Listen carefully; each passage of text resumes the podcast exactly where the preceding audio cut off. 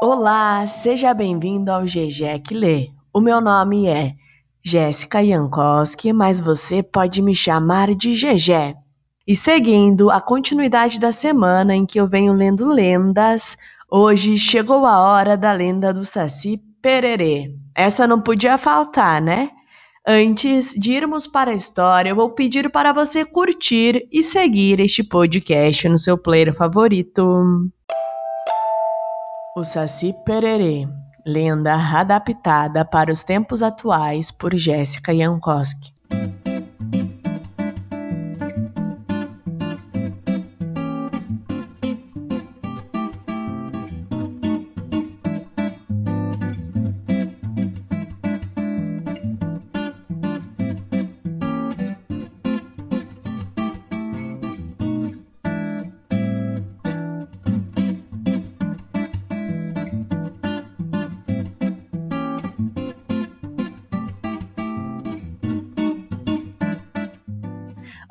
Pai, vem aqui! Vamos brincar de adivinhar? Eu vou descrever um personagem e você tem que adivinhar qual é. Vamos! Eu adoro quando a gente brinca disso. Me dá a primeira dica. É um personagem de uma lenda. O lobisomem. Errou! É uma criança. Tem cabelos loiros e às vezes olhos azuis. É o Curupira. Errou!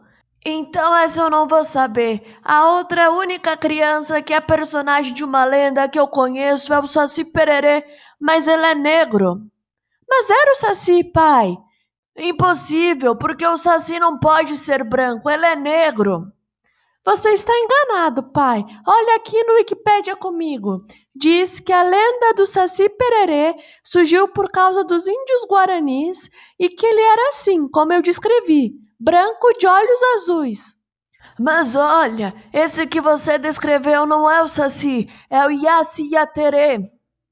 A sonoridade é bem parecida e a lenda original é essa, pai, a do Yassi Yaterê. Depois que surgiu a do Saci Pererê como um menino negro. É só no Brasil que foi assim, no Paraguai e na Argentina ele é branco, por exemplo.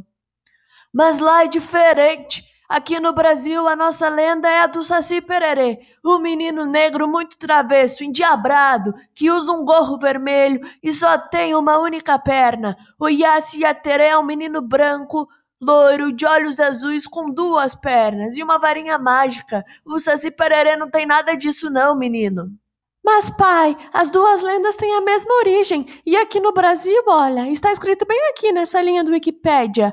Quando algo dá errado, uma comida queima, algo desaparece ou os cavalos ficam assustados, foi o Saci Pererê que aprontou. E esta lenda está escrito, ó, apareceu entre o final do século XVIII e o começo do XIX. Sabe o que estava acontecendo no Brasil nessa época? A Lei Áurea, a libertação dos escravos, que eram negros, pai. Não é curioso o Brasil aparecer com uma lenda dessas, com uma figura negra fazendo coisas erradas e maldades? Nunca mesmo que falariam que ele poderia ser um branco, pai. Nossa, filho, nunca tinha parado para pensar nisso. E olha essa outra parte aqui. Originalmente, o Saci era um guardião da floresta, mas conforme essa lenda foi se espalhando pelo Brasil, acabou incorporando outros elementos oriundos de outras culturas. Isto quer dizer que essa lenda de origem indígena, que tratava das preocupações dos índios guaranis, como a de proteger a floresta, foi distorcida e transformada em uma lenda que reflete as preocupações dos brancos. Acho que foram esses os outros elementos que foram atribuídos de outras culturas. Mas puxa, pai, não tá certo isso. É, filho, não tá certo mesmo. O que a gente pode fazer? Não sei, pai. E se a gente contar para todo mundo isso e pedir para eles reverem? Vamos falar assim: o Saci não é um garoto endiabrado, mas é um menino que gosta de pregar muitas peças. E ele não é só negro. A cor da pele dele depende da região. O que você acha? É, eu acho que essa versão é melhor mesmo. Vamos tentar mudar isso daí então.